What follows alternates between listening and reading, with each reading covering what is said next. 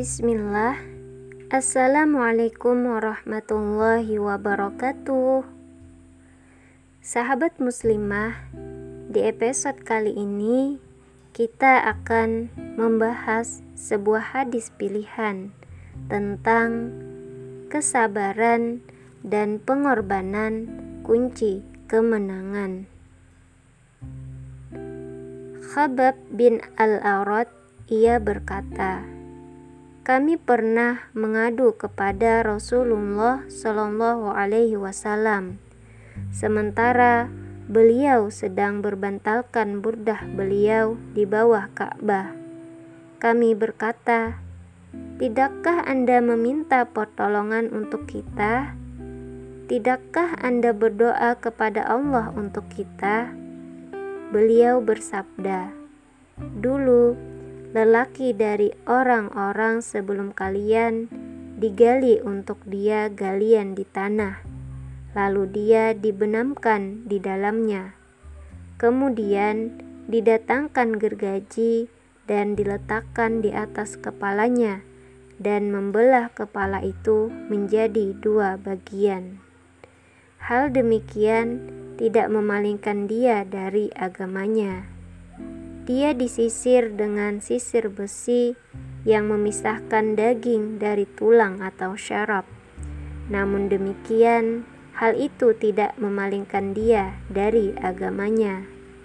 Demi Allah, sungguh Allah menyempurnakan perkara ini hingga seorang pengendara berjalan antara San'a ke Hadramaut tidak takut kecuali kepada Allah, atau ia tidak khawatir serigala menerkam dombanya. Akan tetapi kalian tergesa-gesa. Hadis riwayat Al-Bukhari, Abu Daud, Ahmad, dan Ibnu Hibban. Redaksi di atas adalah menurut redaksi Imam Al-Bukhari pada hadis nomor 3612. Dalam riwayat lainnya ada sedikit perbedaan redaksi. Ungkapan Khabab bin Al-Arad radhiyallahu an, "Fasyakauna kami mengadu menurut Syamsu Al-Haq Al-Azim Al-Abadi Abu Tayyib di dalam Aun Al-Ma'bud maksudnya adalah mengadukan kaum kafir Quraisy Makkah, yakni perlakuan mereka terhadap para sahabat. Lalu kalimat Allah lana Allah tad'ullah lana yakni meminta pertolongan dari Allah atas kaum musyrik sebab mereka menyakiti kami. Menurut Badruddin Al-Aini dalam Umdah Al-Qari Syarhu Sahih Al-Bukhari kata Allah itu adalah untuk mendorong maksudnya untuk mendorong agar Rasulullah Shallallahu Alaihi Wasallam memintakan pertolongan dan mendoakan mereka. Dalam riwayat Abu Daud disebutkan bahwa setelah mendengar itu Rasulullah Shallallahu Alaihi Wasallam fajalasa muhmaran wajhuhu.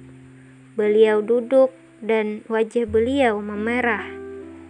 Menurut Al-Hafiz Ibnu Hajar Al-Asqalani di dalam Fatul Bari, yakni karena bekas tidur dan dimungkinkan karena marah dan hal ini dipastikan oleh Ibnu Attin.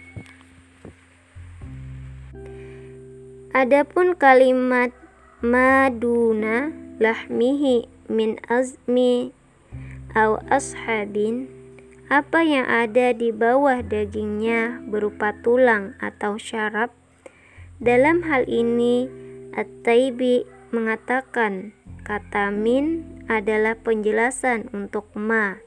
Di dalam ungkapan itu ada hiperbolik, yakni bahwa sisir itu karena sangat tajam dan kuat menancap ke daging sampai tulang dan syaraf yang melekat pada tulang itu.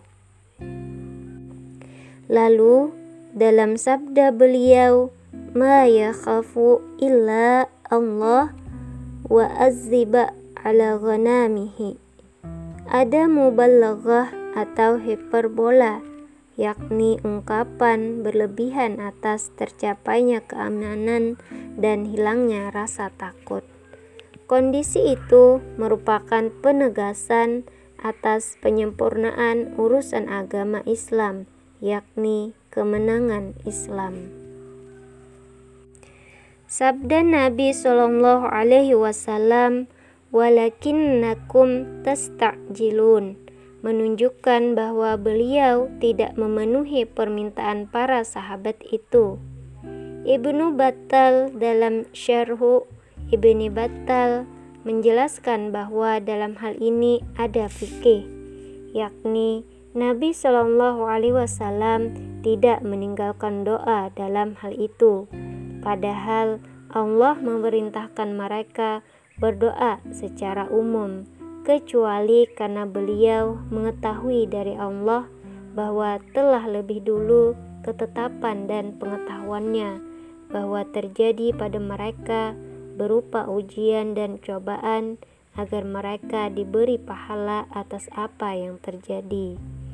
Biasanya pada seluruh pengikut para nabi berupa sabar atas kesulitan di jalan Allah, kemudian Allah menyusulinya dengan pertolongan dan dukungan serta kemenangan dan pahala yang besar.